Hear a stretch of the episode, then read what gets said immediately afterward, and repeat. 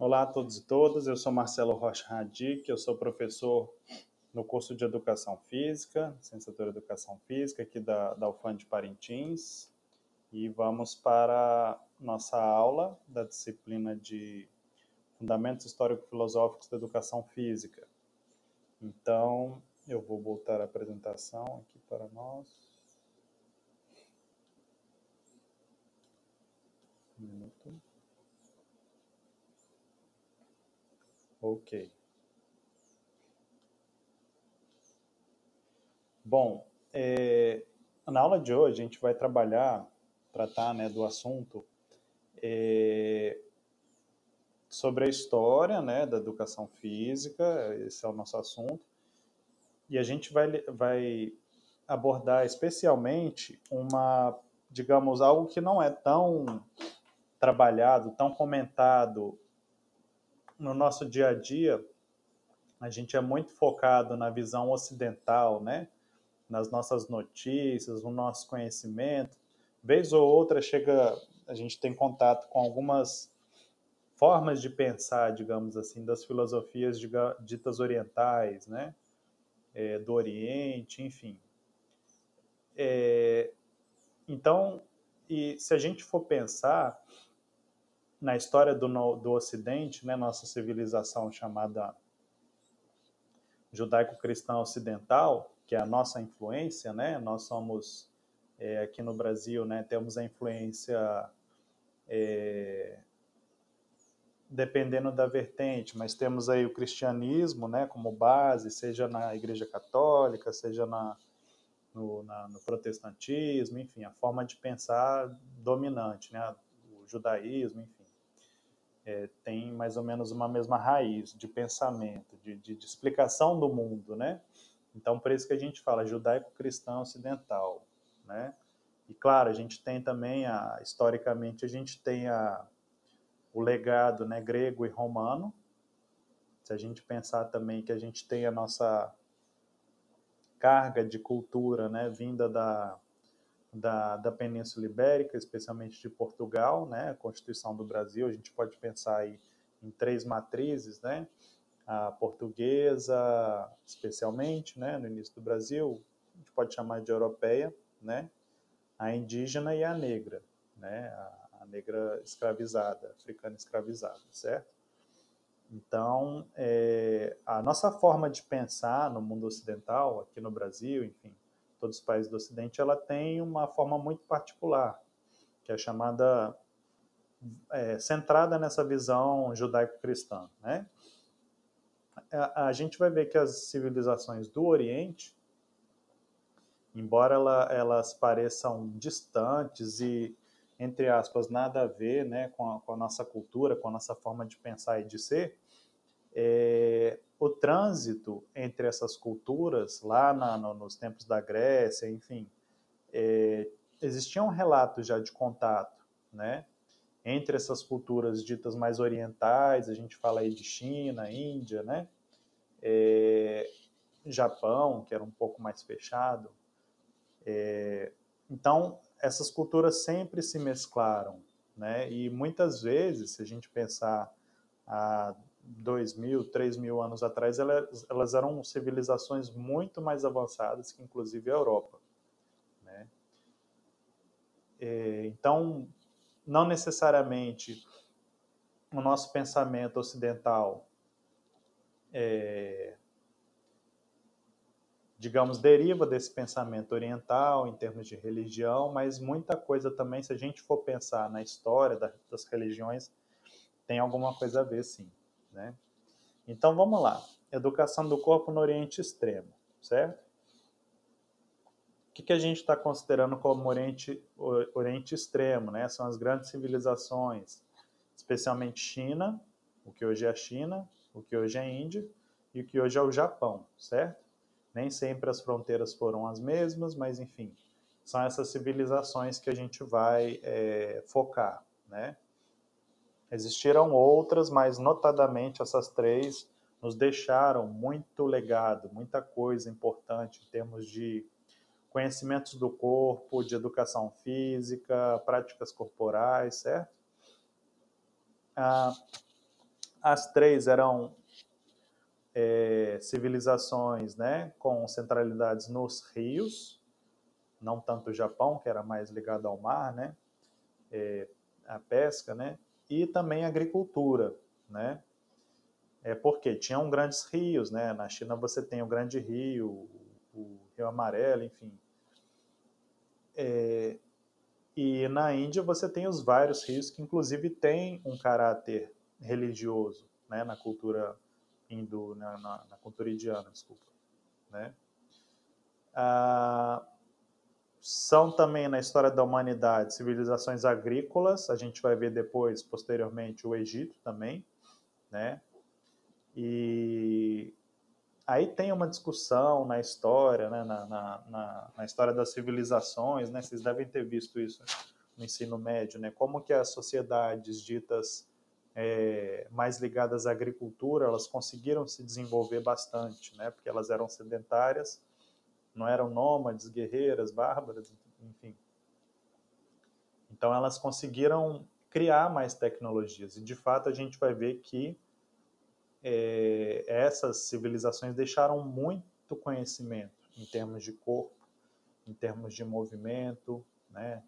Enfim e tecnologia, desenvolvimento tecnológico, cultural e crescimento populacional também. Se você está numa civilização, pensando, né, história antiga, é, que produz alimento, desculpa, é, você consegue manter um contingente populacional elevado, né? Você pensa que há dois mil anos atrás, né, é, três mil, sei lá, quatro mil, pensando, né, antes de Cristo, 2000 antes de Cristo, é, o que, que era você ter uma cidade e você conseguir alimentar as pessoas, né, dessa cidade, é, considerando as técnicas que existiam na época de produção de alimentos, né, de agricultura, é, de, de, de, digamos, até criação de animais também, né. Então, essas civilizações elas são notáveis também porque conseguiram ter grandes centros populacionais, né? Isso é importante. Eram civilizações, né? China, Índia e Japão com cultura elevada e também tecnologia avançada, né? A pólvora, por exemplo, né?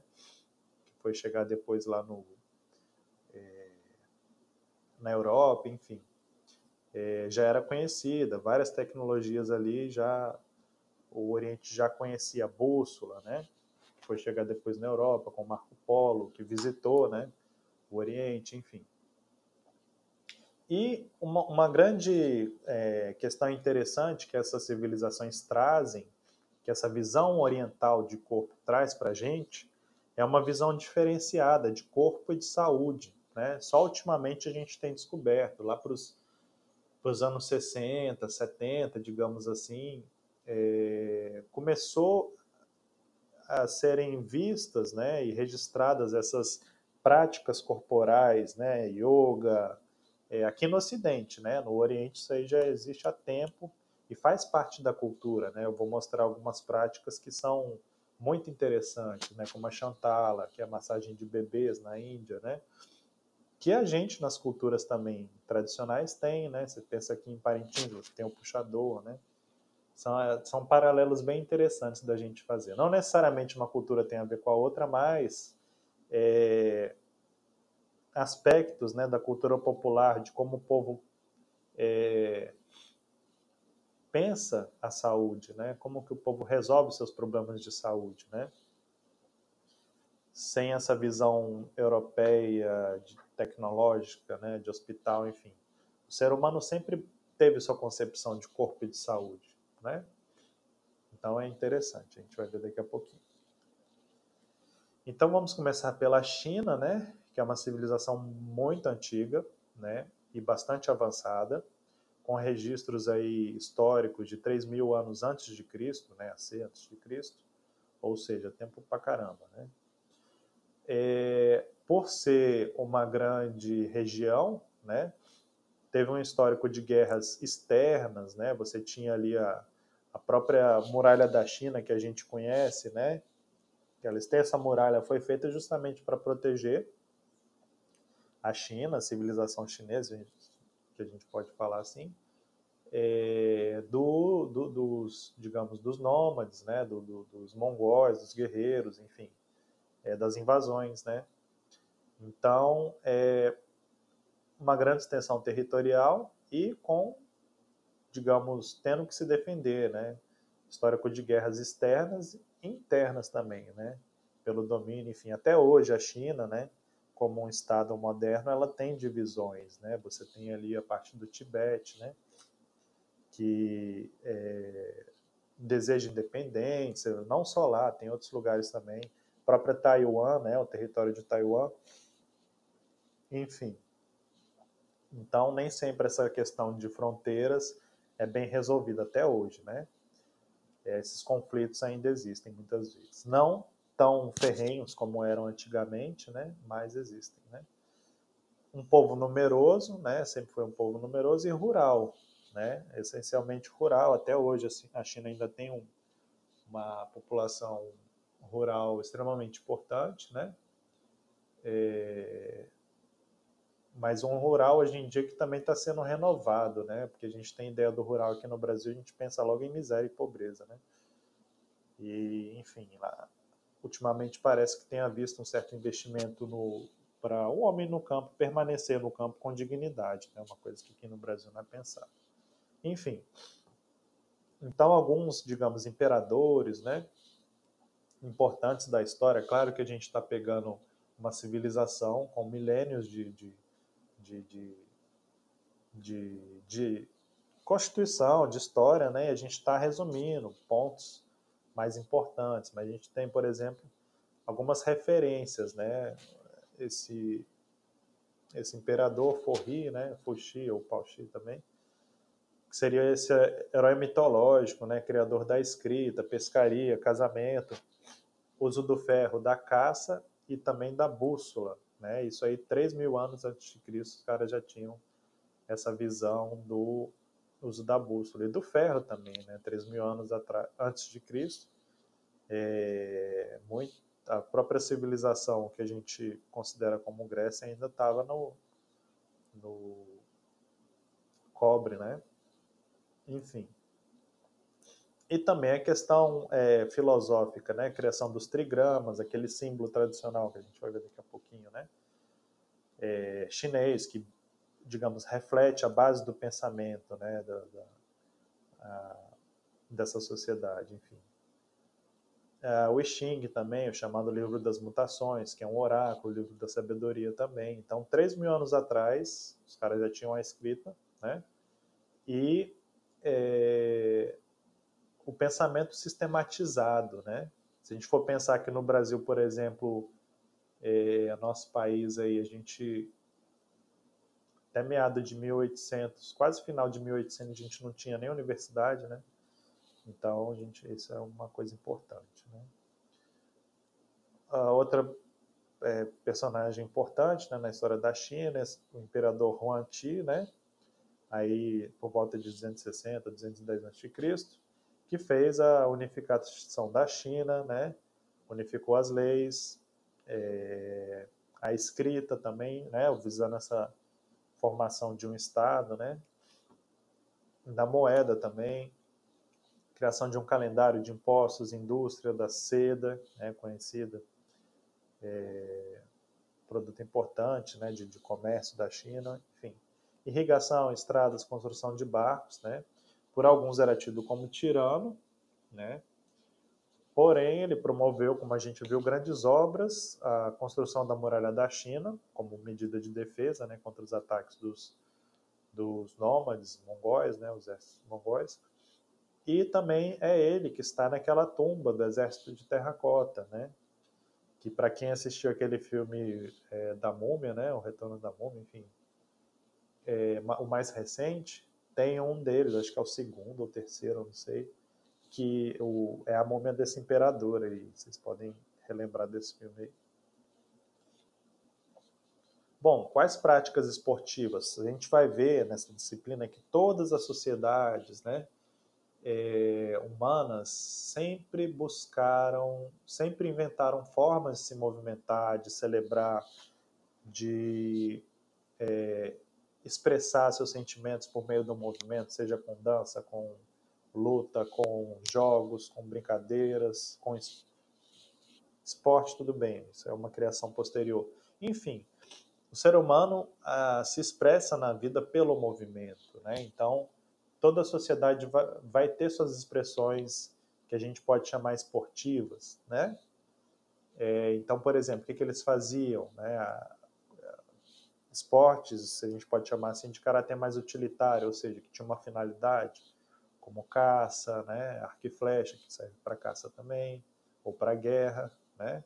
esgrima, de sabre, que é um tipo de arma, né? danças, luta, né? Você tinha um esporte que a gente pode considerar, né? Tem essa controvérsia, né? A gente que é o país do futebol e basicamente a gente só sabe futebol, né? Na nossa cultura esportiva, nós brasileiros, né? Infelizmente, nossa cultura esportiva é muito pequena, enfim, muito limitada ao futebol, é a minha visão, né? Mas você tem relatos aí de dois mil anos antes de Cristo, bastante tempo atrás, de um jogo chamado Tsushu, né? Sushu, enfim, chutar, su, bola, chu, né? Vou mostrar um videozinho depois da aula. E era um jogo, né, de bola para entretenimento dos soldados, em que ele chutava uma bola de couro recheado com pelos ou penas através de uma abertura, que a gente pode pensar como precursor do futebol que a gente tem. A gente tem essa ideia de que ah, é, os ingleses que inventaram o futebol, né? É, há controvérsias, né? Então a gente tem esse relato aí do Tsushu, né? Do Tsushu. Os próprios italianos também, lá na Idade Média, tinham um jogo chamado Gioco Calcio, né? Eles falam também, tanto que o futebol na Itália é chamado calcio, né? Então, a história há sempre controvérsias, né? Mas é importante a gente saber de onde vêm as palavras, de onde vêm os conhecimentos, que afinal é a nossa área. Nós temos que conhecer o que nós trabalhamos, certo? Nós temos que saber é, os conceitos do que a gente faz.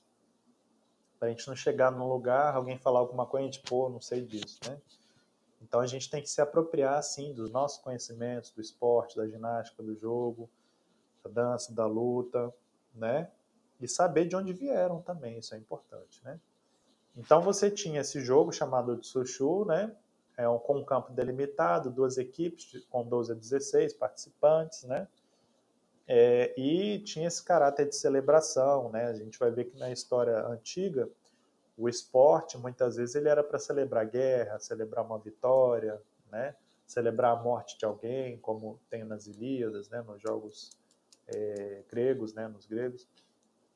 Enfim, ou celebrar um deus. Né? Aqui seria a honra ao imperador, né? que tinha essa proximidade com Deus. Com Deus, enfim, a visão da época. Ah, dentro da tradição chinesa, a gente tem ah, essa prática, né, muito da luta, como um sistema de autodefesa, né, com as características da China como um país rural, que seria o Kung Fu, né, Kong, que seria obreiro, artista, né, e Fu, homem. Aproximadamente 200 anos antes de Cristo, né, que é o Kung Fu, digamos assim, as origens, né, e se a gente for pegar as próprias armas que você que são utilizadas no Kung Fu, o Nunchaku, né? Quem já assistiu, é antigo, né? Mas eu assisti, eu gostava. O filme do Bruce Lee, por exemplo, ele utiliza o Nunchaku, né? Que é aquelas duas pedaços de pau, enfim, grudados com uma corrente, com uma corda e tal. E aquilo, na verdade, é uma, é uma ferramenta para debulhar o arroz, né? Debulhar grãos, né? Você tirar o grão do, da casca, né? Você bota ele ali e fica batendo, né? Então, várias das armas são armas utilizadas no meio rural, né, na, na, época na China. Então, armas de autodefesa. Por quê? Porque a China sofria invasões constantes dos mongóis, né, Gengis Khan, enfim, esse pessoal ah, nômade. A China era um país, digamos, era uma sociedade, sei lá, de agricultura, né, então eles tinham que é, fazer sistemas de defesa, né? Então foi pensado nesse, criado nessa forma de autodefesa nas vilas, enfim, que era o Kung Fu. Né? influência rural nas movimentações e armas utilizadas, né, defesa das vilas, você tem hoje em dia o Kung Fu já formulado, você tem é, estilos de Kung Fu que imitam movimentos né, de observação de diversos animais, garça, cobra, é, o louva-a-Deus, né, um estilo de Kung Fu também, de lutar, né? Claro que aí também já entra a questão do, do, do, dos monges, né, enfim. É, na elaboração e no aperfeiçoamento dessa, dessa luta chinesa, né, o Kung Fu. É, e é interessante que a gente vai ver na, nas lutas orientais e na filosofia oriental como um todo, essa visão integral de corpo, né? Então não é só exercício corporal, tipo exercício um, dois, três, não.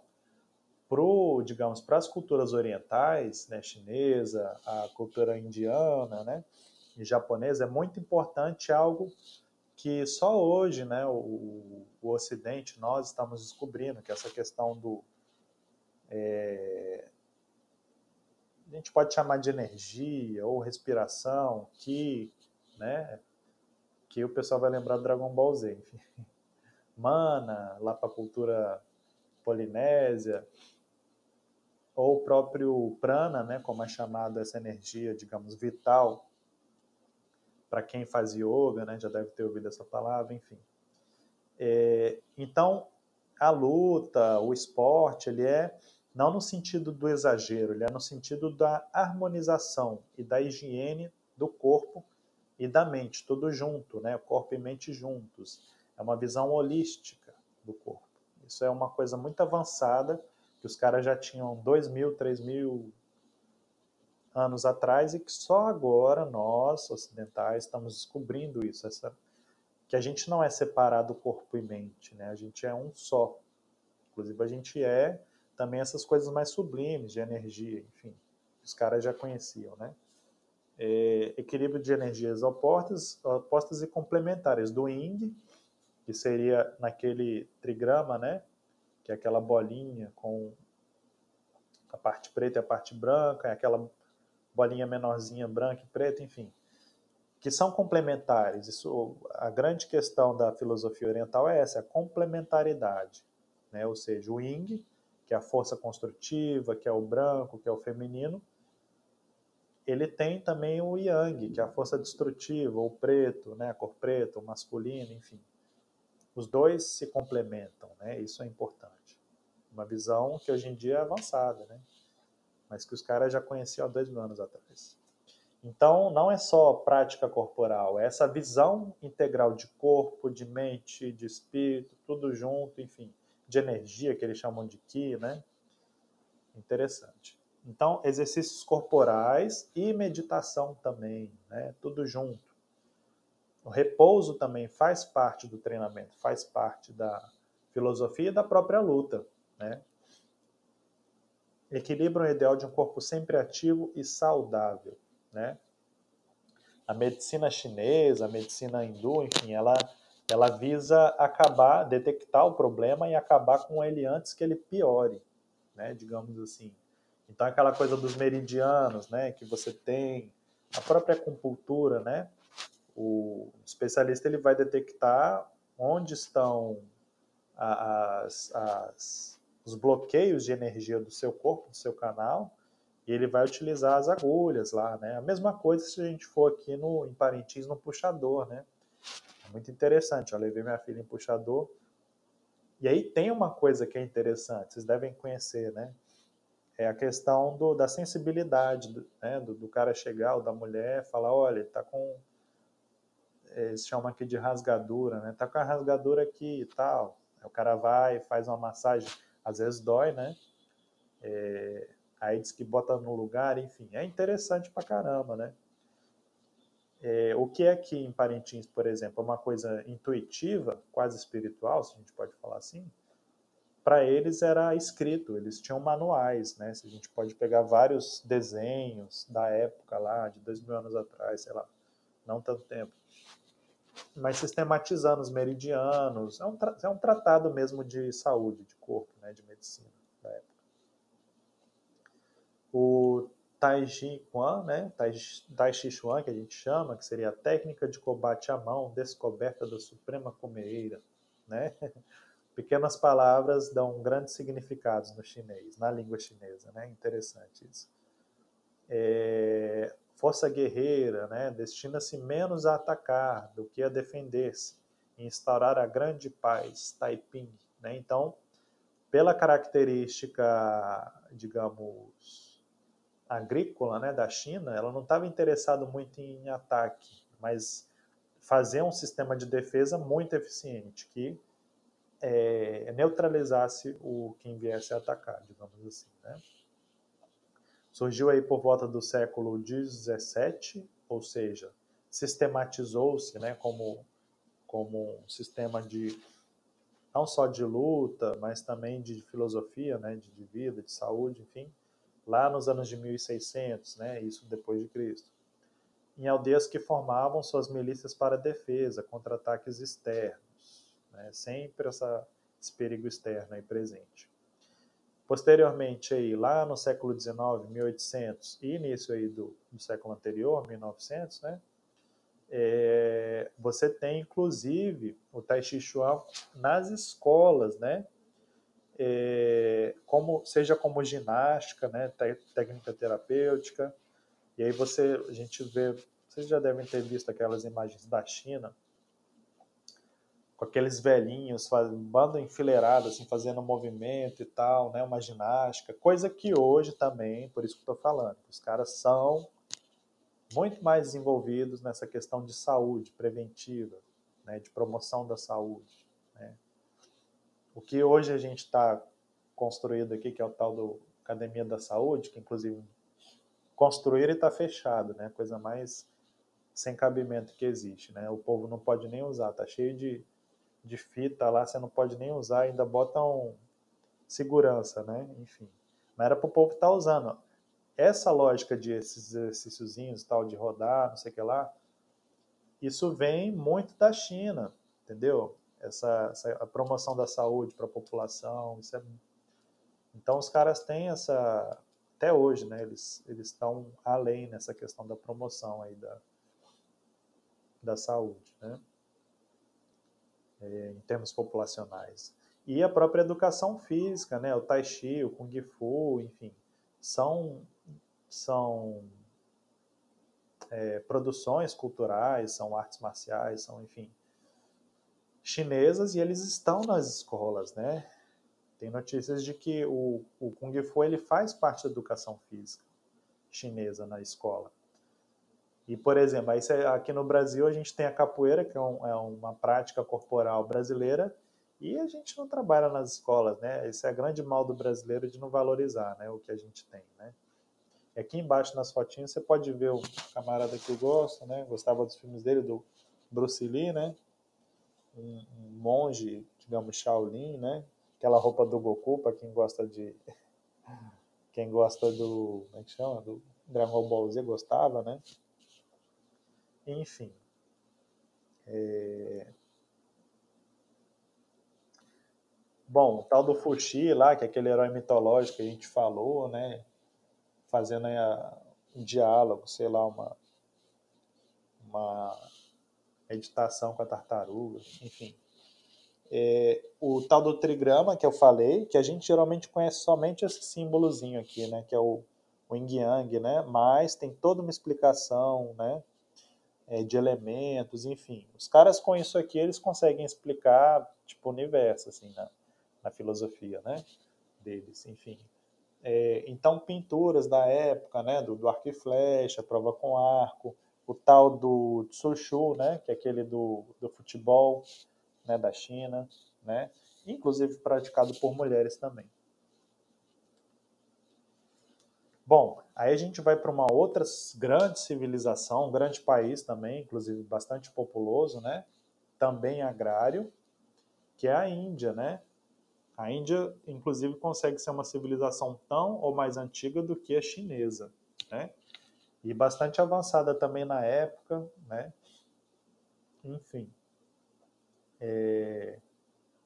Há relatos aí, muito mais relatos de intercâmbio da, da Índia com, inclusive, o que a gente tem no início ali da religião cristã, do próprio judaísmo também. É bem interessante para quem gosta de história da religião. É legal você pensar, por exemplo, em algumas é, visões sobre isso, sobre os essênios. Quem quiser dar uma estudada aí, procurada no Google. Questão, a relação dos essênios com a, o cristianismo e tal, se tiver essa curiosidade. É, enfim, então na Índia Antiga, né, civilizações do Vale do Rio do, do Indo, né, do, daqueles rios que constituem, a importância dos rios e florescimento da civilização. Os rios eles têm um valor religioso né, para essa cultura. Isso aí você tem 3.300 antes de Cristo, isso é tempo pra caramba, né? isso é muito tempo. Né?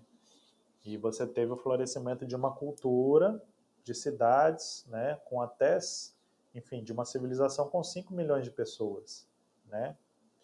É, a Europa, em 1500, você não, você não conseguia ter cidades com esse tanto de pessoas, enfim, civilizações, né?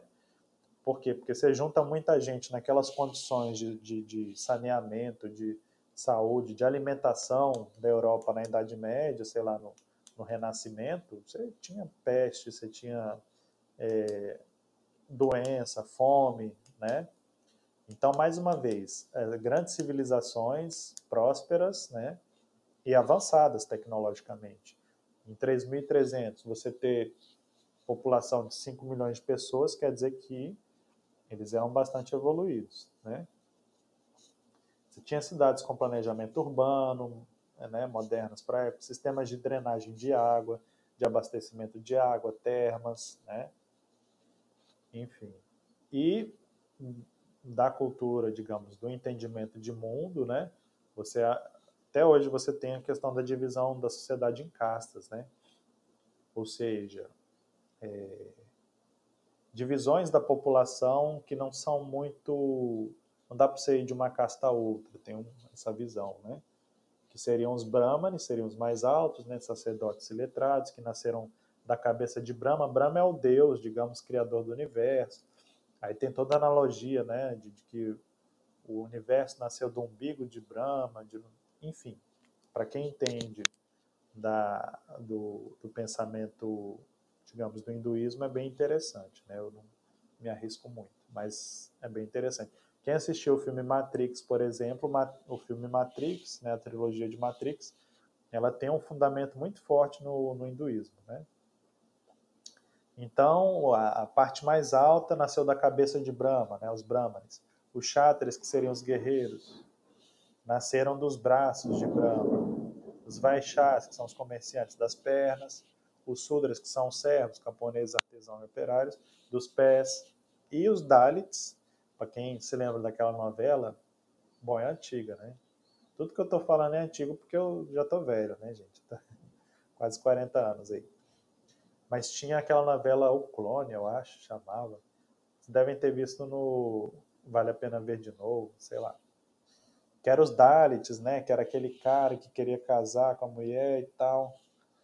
E eles são sem casta, eles vieram da poeira debaixo do pé do Brahma, né? São conhecidos como pares. Eu tô rindo é porque, assim, é, a gente tem até a expressão, né? O fulano tá debaixo do pé do, do, do fulano, né? Para dizer que a pessoa não tem ascensão social nenhuma, né? E é uma coisa triste, né? Esse sistema de castas.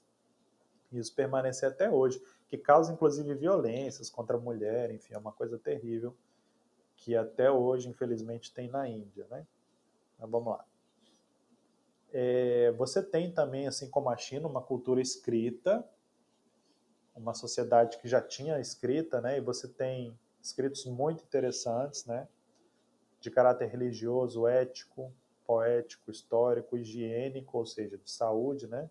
Entre eles os chamados Vedas e os Upanishads. Para quem gosta de yoga, para quem vai identificar, talvez você já tenha ouvido essa, essas palavras, né?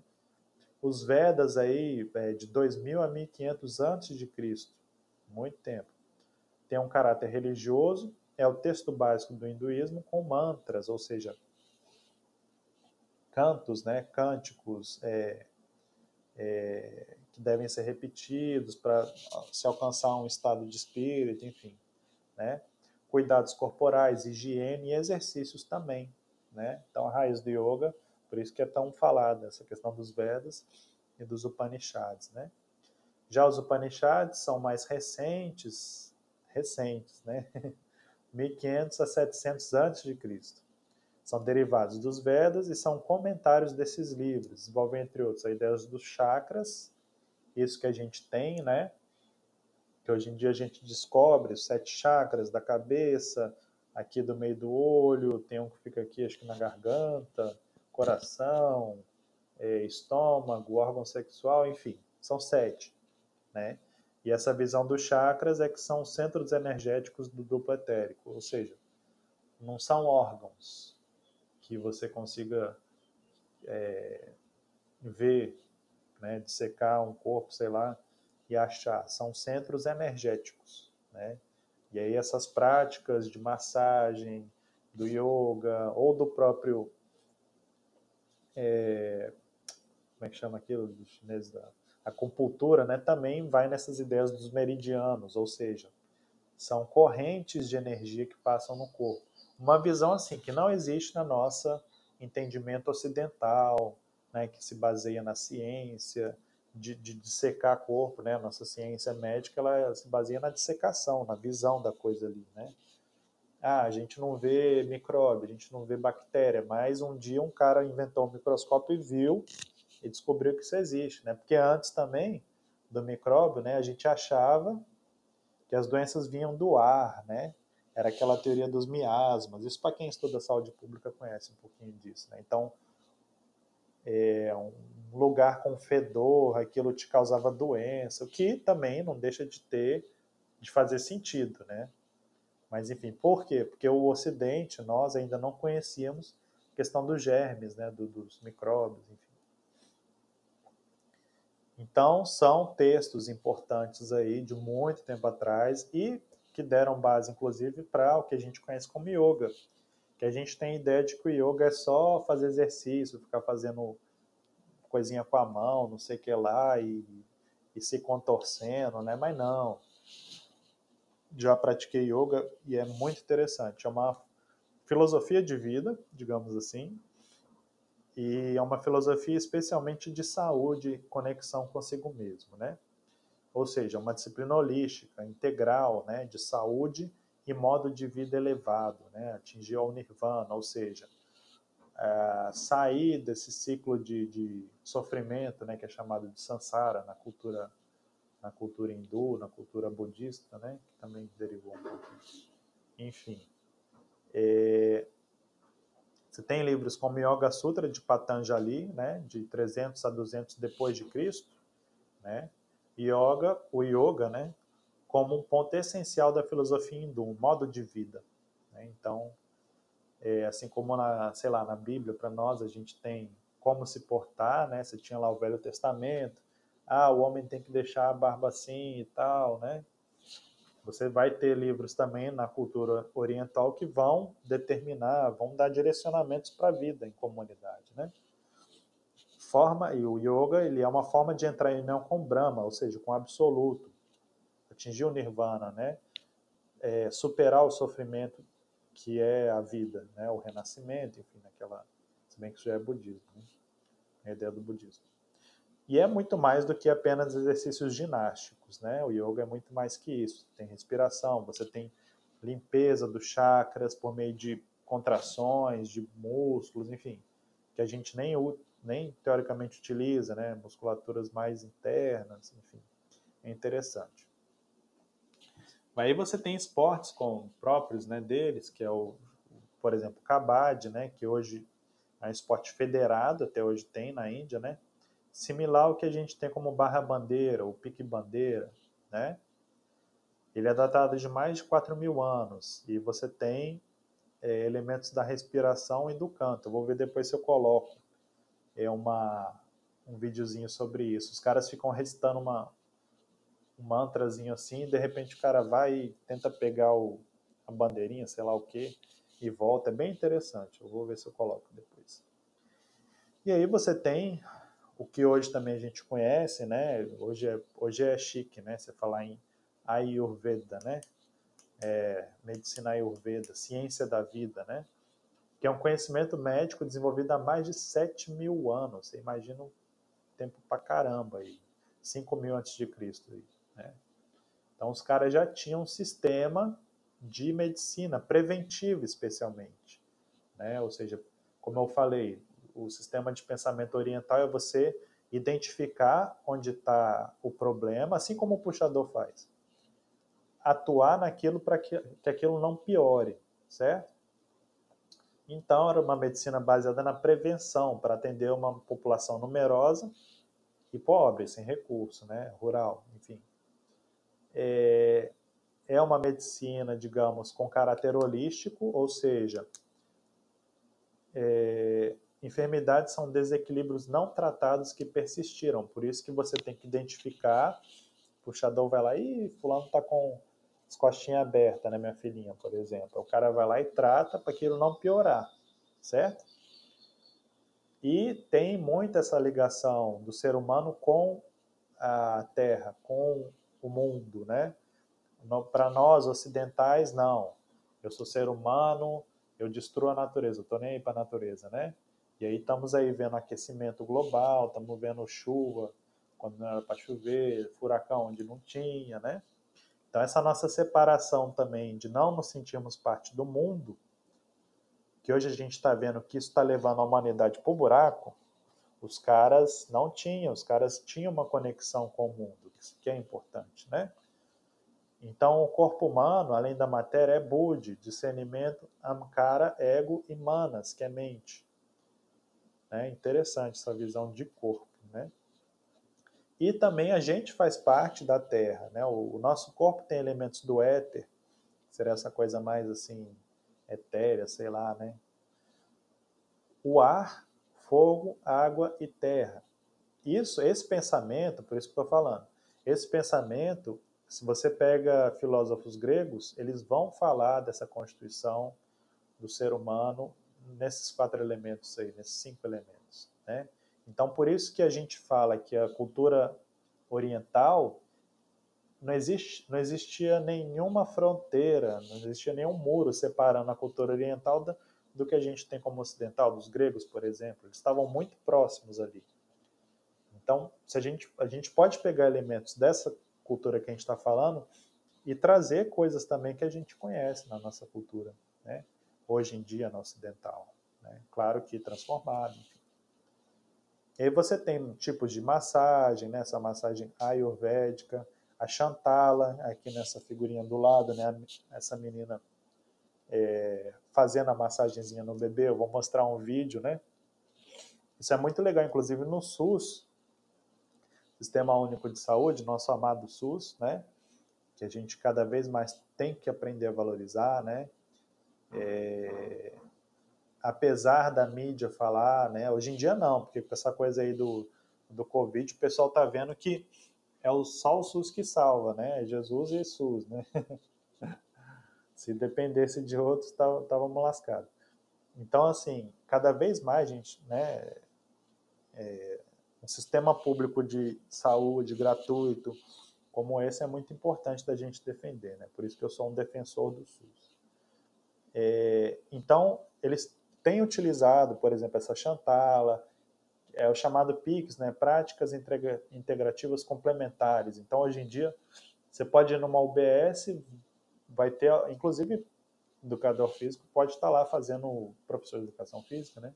Profissional, melhor dizendo às vezes está fazendo a prática com, com Chantala. Chantala talvez eu nunca vi, mas sei lá, yoga, né? Tai Chi Chuan, né? Com pessoal hipertensos, algum elemento de Chantala para as gestantes, para as mães, né? Então, o próprio Sistema Único de Saúde hoje público está se abrindo a essa visão é, holística, ou seja, integral de saúde que o Oriente já tinha, né? Então vamos lá. Então é isso que eu falei, né? Os chakras aqui, né? O chakra aqui da, da testa, desculpa, da testa seria o chakra mais elevado, que vai. É o chakra mais elevado em termos de, de conexão, né? E tem um chakra aqui que é o do meio do olho aqui, né? O Kuririn, tinha um do Dragon Ball Z que tinha um olho, sei lá, na testa. Aqui da garganta, coração, estômago, a parte do intestino aqui, né? Tem um no umbigo, me parece e tem um que é no órgão sexual, nos órgãos sexuais, né, masculino e feminino e tal. Isso na visão hindu. Os chineses têm também essa visão do meridiano, e você tem as aplicações de é, agulhinhas, né, por meio da, como é que chama, da a, a, a acupuntura, né, então é uma visão integral do ser humano, né, holística. E aí você tem lutas, né? Você tem lutas tradicionais dos hindus, né? Aqui a questão da meditação de yoga, tal do Brahma, que eu falei a flor de lótus, né? Que é uma flor sagrada para eles, enfim. E aqui os rios, né? Os rios principais, acho que é deve ser o Rio Ganges aqui, né? Civilizações. E, finalmente, uma cultura também muito importante, né, é, avançada também, que deixou um pensamento é, para o Oriente também, para o Ocidente, né, que é o Japão antigo. Né?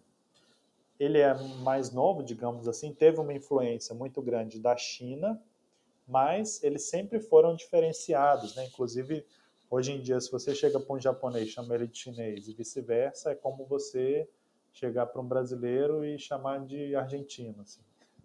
Tô brincando, mas é, é, é, é, isso é fato, assim, né? São culturas muito diferentes, né?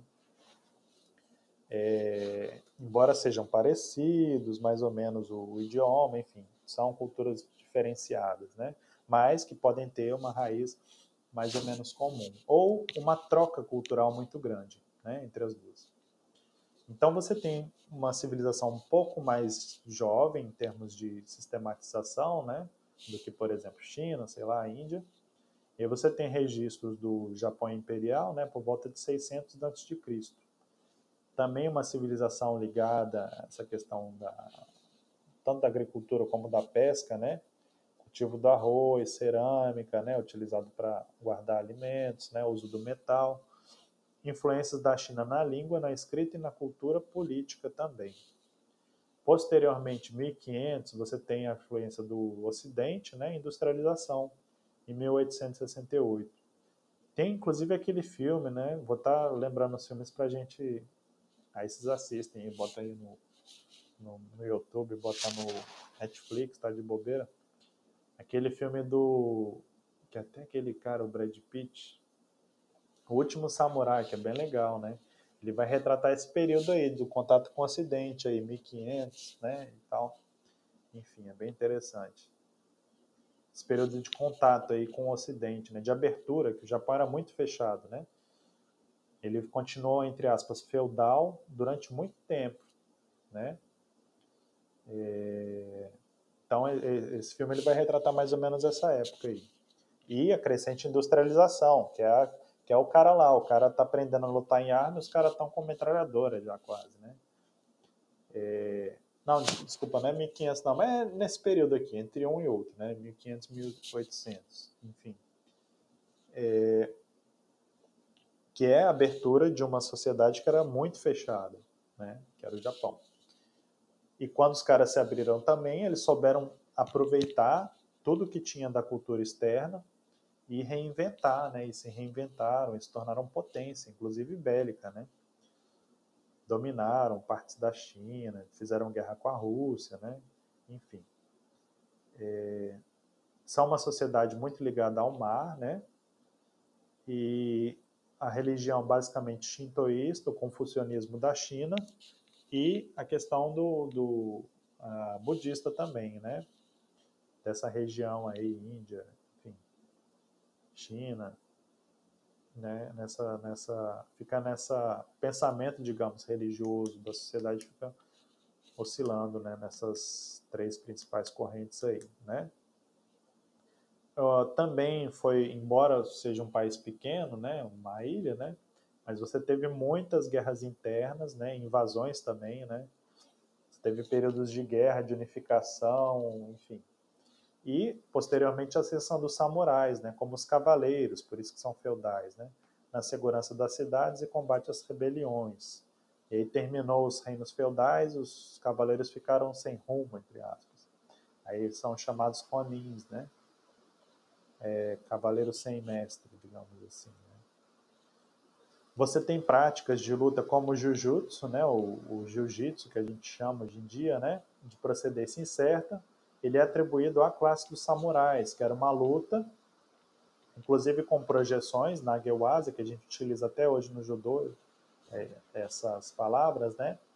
Com luxações e torções, kansetsu asa, né? Ou seja, o cara de armadura era uma luta para você é, superar alguém com uma armadura. Então você não, não adiantava dar um soco do karatê lá, sei lá o que. O importante era você, numa luta corporal, conseguir mobilizar, inutilizar um membro, por exemplo, né? uma chave de braço, sei lá o que é, sistematizado no período Edo, nos períodos dos imperadores lá, 1603 a 1868, né, uma dinastia. Passa a ser ensinados por mestres em escolas. Posteriormente ao jiu-jitsu, você tem o judô, foi criado por Jigoro Kano, né, em 82, 1882, como arte de ceder passagem. Ele modificou vários elementos do jiu-jitsu, né, é o caminho suave também, né? chamado caminho suave, digamos assim, de você aproveitar a energia do oponente para, é, digamos, se desfazer daquele ataque. Né? A ideia do judô é muito essa. Que é um sistema de luta, são sistemas de luta com influência da filosofia shintoísta, né? forte caráter ético, filosófico, estético. Né? Isso é muito presente na cultura japonesa, a estética, a ordem, disciplina, né? São características da sociedade japonesa, a moral, né? Enfim. Essa sociedade também, os japoneses tinham também um futebol, pode ser aí a influência da China, né, do Sushu, né? Aproximadamente 600 depois de Cristo, que era o kemari, que era o tipo de futebol onde não poderia deixar a bola cair, né? E um componente ritual forte também, né, junto com a cerimônia do chá, enfim algumas figuras lá do Kemari, né? Aqui, hoje em dia, o pessoal jogando com as roupas aqui, né? É tipo uma embaixadinha, um jogo de altinho que o pessoal faz no Rio de Janeiro na praia, não pode deixar a bola cair. Tipo isso, né? Só que os caras estão com uma roupa mega elaborada. Aqui, antigamente, aqui é o Jigoro Kano, né?